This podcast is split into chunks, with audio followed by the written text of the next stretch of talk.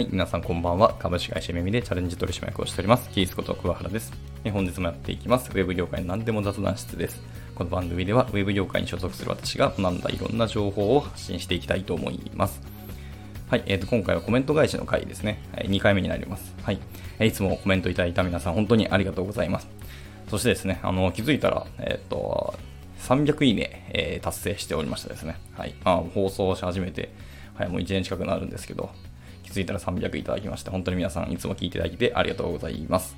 はい。では、えっと、早速お返ししていきたいんですけども、えっと、一つだけですね、あの、最初にちょっと謝らせていただきたいと思っておりまして、えっと、レターを送っていただきましたご本人様ですね。はい。そのレター返答、レター回答に関してのご本人様からのコメントに関しては、コメント返しの収録にはちょっと含めないで活用させていただければなと思っております。はい。ちょっとこれは僕個人の今ちょっと考えているところで、えっ、ー、と、一回割愛しようかなと思っておりますので、あの、別に軽視するつもりはかけらもないですし、本当にコメントいただいたことは心から感謝しておりますので、また、えっ、ー、と、コメントいただいた方には、自分からもまたその収録にコメントしに行きたいと思いますし、また別で、なんか、形にしたいなと思っております。はい。という、まあ、一度、えっ、ー、と、前置きを置きまして、えっ、と、今回のそのコメント返し、え、していきたいなと思っております。はい。ではですね、えっ、ー、と、レター返答、まず最初レター返答ですけども、えっ、ー、と、タッツンさんに対するレター返答の回ですね、に、えっ、と、コメントいただきました。えっとですね、まあ、2件いただきまして、1人目はですね、あの、ご本人様からの、えコメントですね。はい。一応これちょっと割愛させていただいて、えっと、2人目はですね、えっと、ニューノーマル副業応援チャンネルっていう、えラジオを収録されている、えっと、ニューノーマルさんですね。はい、からコメントいただきました。コメントいただきましたありがとうございます。一応読まさせていただきますけども、えっ、と、タッツーさん大好きですっていう コメントいただきました。はい。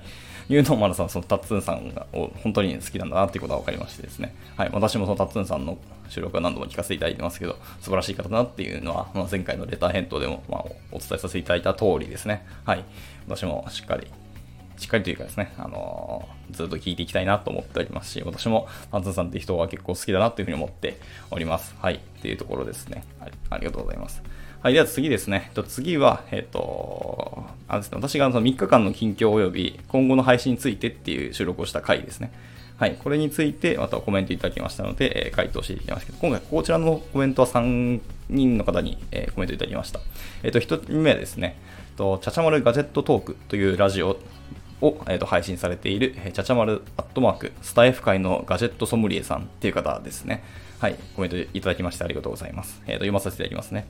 えー、とキースさん、こんにちは。とってもリラックスできたみたいでよかったです。ってコメントいただきました。はい、ありがとうございます。そうですね。あのこれはあの3日間近況のところで、まあ、お話ししたんですけど、あれですね、金曜日からあの有給取って、あの富士山のふもと、富士五湖って言われている5つの湖の中の1つですね、えーと、元栖湖に、えー、会社のメンバー5人と一緒に、まあ、キャンプしに行ったよというお話ですね。はい。いや、本当にリフレッシュできましたし、なんでしょうね。やっぱ自然界に身を置くって本当に素晴らしいなと思いましたので、デジタルデトックスもできたし、ちょっと一つ吹っ切れたこともあって、まあ、それはそれで多分おいおい喋っていくと思うんですけど、はい、もあるので、まあ、とても良かったなと思いますので、はい。えー、素晴らしいところですけど、まあ、ちょっと寒いですね。もう寒くなってくるんで、今から行くのはあれかもしれないですけど、もし興味ある方はぜひ行ってみてください。あの、ゆるキャンの聖地ですので、楽しかったので、はい。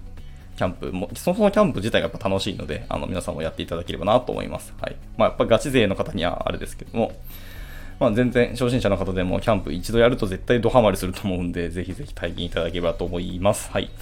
で、えっと、コメントの2人目の方ですね。2人目は、あの、エッセイ日和というラジオを配信されているバオンさんという方ですね。はい。コメントいただきました。ありがとうございます。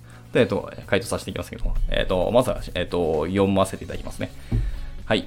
こんばんは。元栖湖は学生の時にスキューバダイビングの練習で潜ったことがあります。え水中遺跡があるんですよね。えヒューマンスキルの話楽しみです。というコメントいただきました。はい。そうですね。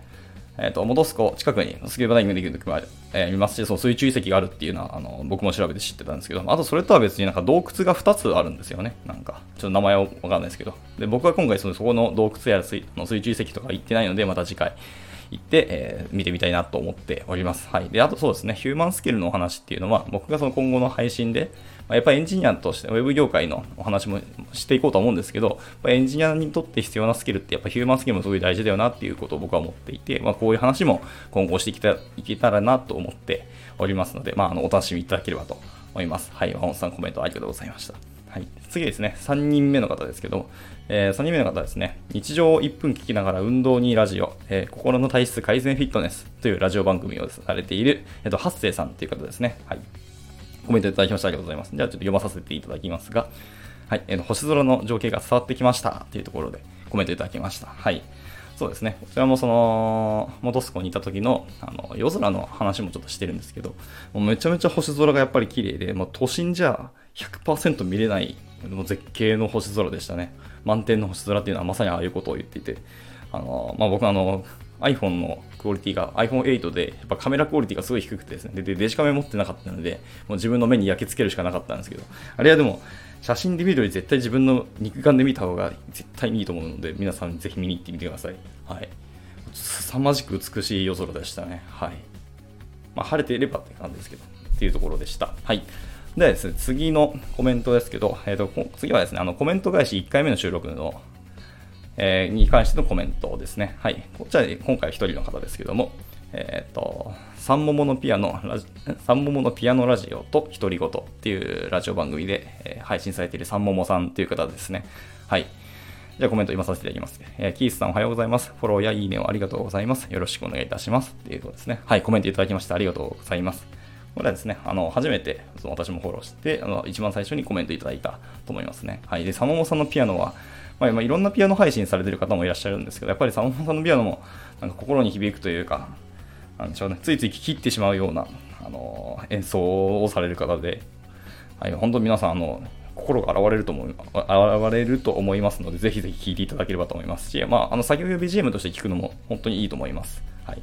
なんでしょうね、プロみたいに超絶うまいっていう人とま比較する、比較するのはそもそもなんかナンセンスだと思ってて、その人が本当に心を込めた演奏っていうのはちゃんと音に現れるので、はい、サモモさんのピアノは、あの、しっかり、なんでしょうね、心に響くものがあるって、まあ先ほど申し上げたこと、もう同じこと言ってちょっとあれですけど、ですので皆さんもぜひ聞いてみていただければなと思います。いい、あの、配信されているので、っていうところでした。はい、コメントありがとうございました。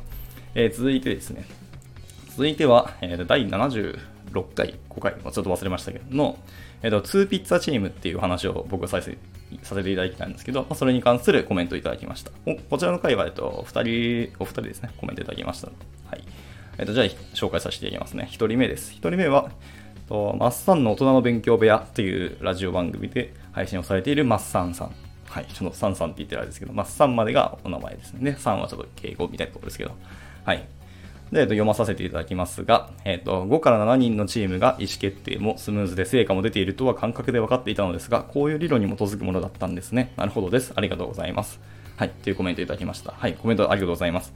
そうですね。まあでもこれ、まあ、多分本当はちゃんと、あの、チームの人数と意思決定のあの研究されている方、まあ、世界中で研究されていると思うんですけど、まあ、その中では、今回そのジェフ・ベゾスですね、あの、アマゾンの代表の方ですけど、はい。の、え、ー、と、2ピッツァチームっていう理論があるんですけどね。はい。まあ、それについてちょっと解説をさせていただきました。はい。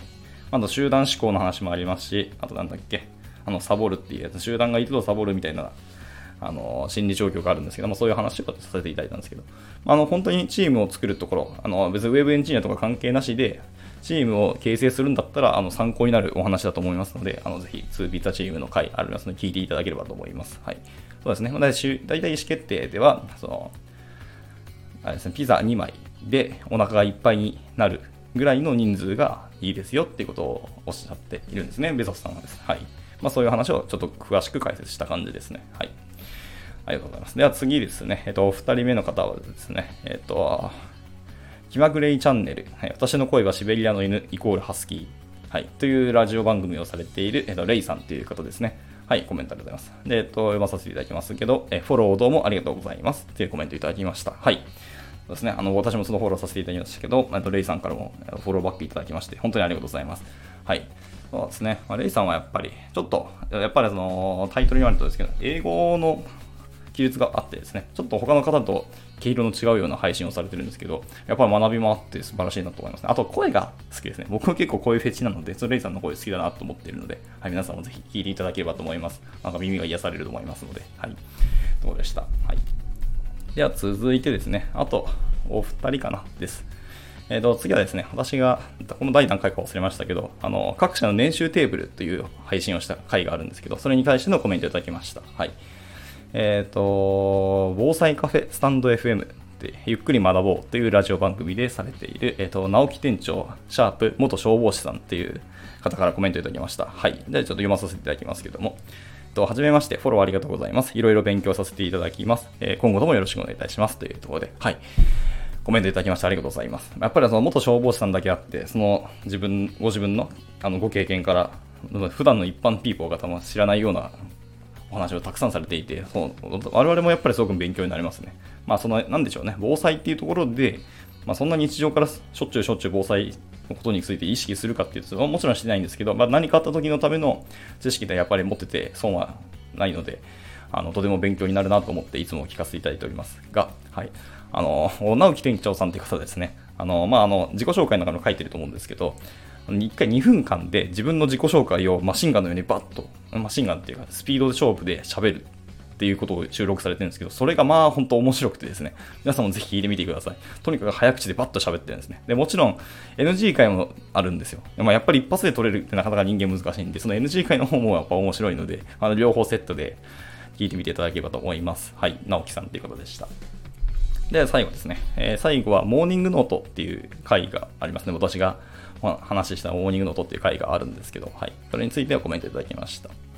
はい。ちらはですね、先ほどもご紹介させていただいた八世さんという方ですね。あの日常1分聞きながら運動に、えー、心の体質改善フィットネスっていうラジオ番組です。はい。えー、で、コメントいきましたけれども、読ませていただきますね。えっ、ー、と、やってみようかな。1000個の物欲ノートを書いていた時があります。というコメントいただきまして、はい、コメントありがとうございました。えっ、ー、とですね、僕、毎年毎年、年、年始にですね、今年達成したいこと、買いたいものとか、あの、成就したいことっていうのを100個書いているんですね。まあでも、ぱね、書いてみたらわかるんですけど、100個なんて全然書けないんですよね。人間、物欲いっぱいあるとか、なんか欲深いものだと思ってたんですけど、自分はそんな欲ないんだなと思ってて、なんか毎回書いてて、30個ぐらいはその年始に書けるんですけど、そっから本当に残り70個全然埋まんなくてですね。で、まあ2、3ヶ月経ってやっと50から60個ぐらい埋まって、あと40個実は1年間経っても100個埋まらないみたいなのあるんですよね。はい。なんですけど、1000個の物欲濃度ってなんか本当にすごいなと思って、まあ多分1年で書いてるかどうかはわからないですけども、1000個物欲を書くってすごく難しいなと思いますね。はい。いや欲を本当出し続ければいいでしょう。まあその本当にちっちゃいものとか書いていけばまあいけるかもしれないですけど、なかなかね、やったことないんであれですけど、はい。まあでも、モーニングノートは、その物欲ノートちょっと違うんですけど、でも、確かに物欲ノートを書き出してもいいのいいかなと思いましたね。そう、自分の欲しいものとか叶えたいことっていうのを一回全部書き出して、あの、可視化すると人間やっぱそこに今度はコミットしようという、あの、力学エネルギーが働くんですね。はい。ですので、やっぱり書いてみることって本当にすごい大事だと思うので、はい。やってみていただければと思いますね。はい。と、一緒に、あまあ、その収録が、その本来は、あの、モーニングノートの、あれですね、収録をしているので、モーニングノートも一緒にチャレンジしていただければなと思います。はい。というところで、また今回もちょっと長くなってしまったんですけど、えー、駆け足で喋りましたが、えー、コメント返しの回は今回以上となります。はい。えー、はい、本当にコメントいただいてありがとうございます。また聞きに来ていただければすごく嬉しいです。というところで、今回は以上となります。はい、また何か聞きたいことお話ししてほしいのございましたらいつでもレターをお待ちしておりますので、えー、お気軽に投げていただければなと思います。ではまた次回の収録でお会いしましょう。バイバイ。